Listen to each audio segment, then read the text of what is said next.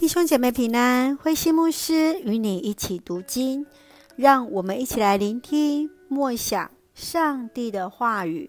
和西阿书第一章到第二章，上帝爱他的子民。和西阿书是所谓小先知的手卷，小先知书是指书卷比较小本的书卷。而非指何西阿是一个小的先知。何西阿，他的字义是“上帝是救恩”，他的信息是针对北国以色列耶罗波安二世起，一直到被掳为奴的时期，在以色列最黑暗的时期，与他同时期的先知包括了以赛亚、弥迦、阿摩斯。在何西阿书卷当中，最特别是论到上帝对于那被盗的以色列永久的救恩。书卷当中特别将上帝和以色列人的关系比拟为夫妻的关系。上帝以忠诚不变的爱爱着不断背弃丈夫的妻子。在第一章当中，我们看见何西阿是在北国以色列耶罗波安时期统治中的一个先知。当时的国家、社会、军事都非常的强盛，唯独在信仰上却是在黑暗的时期。上帝却要何西阿去娶她一个。不贞的人来作为他的一个妻子，从此来这里看到了上帝对以色列人深切的爱。接续在第二章当中，他是以第一人称自述的方式来表达上帝用丈夫的身份与权柄宣告婚姻的结束，所生的三个子女的名字象征着上帝与以色列的关系。何西阿对妻子歌密的行为错爱那巴力神而提出控诉，这也正是上帝对以色列的控诉。让我们一起来看这段经文与默想，请我们来看第一章第十节。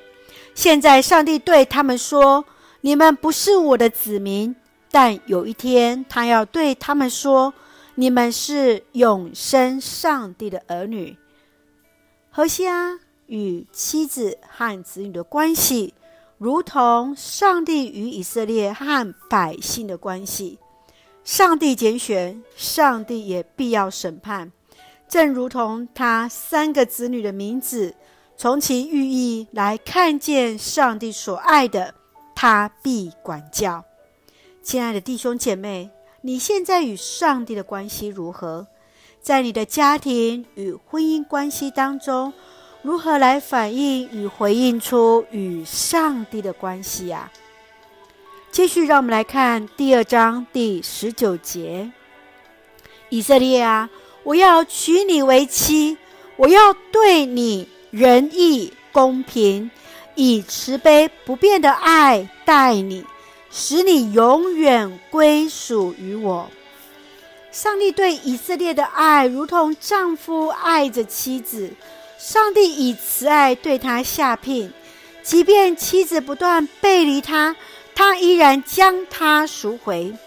上帝将自己比喻成那丈夫来爱着以色列，耶稣也将自己比喻为新郎来爱着跟随他的子民。亲爱的弟兄姐妹。你会用什么样的关系来比拟你与上帝的关系呢？你会如何持守着上帝与你所立那生命之约呢？求主来让我们在借由何西阿在这一段的经文当中，也让我们再深刻的去反省与思考着我们与神的关系。一起用第二章二十节作为我们的金句。我要以信实娶你归我，你就认识我是上主。是的，深愿让我们再一次来认识上帝，让我们再次看到上帝对我们信实不变的爱。一起用这段经文来祷告。亲爱的天父上帝，感谢上帝以永远的爱爱着我们，深知我们是主所爱的儿女。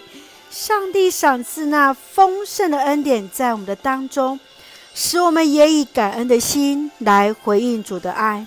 上帝，你是信实的，愿在顺境时常存感恩，且不偏行己路；在软弱悖逆时，来听着你的慈声，引领我们回到你的面前。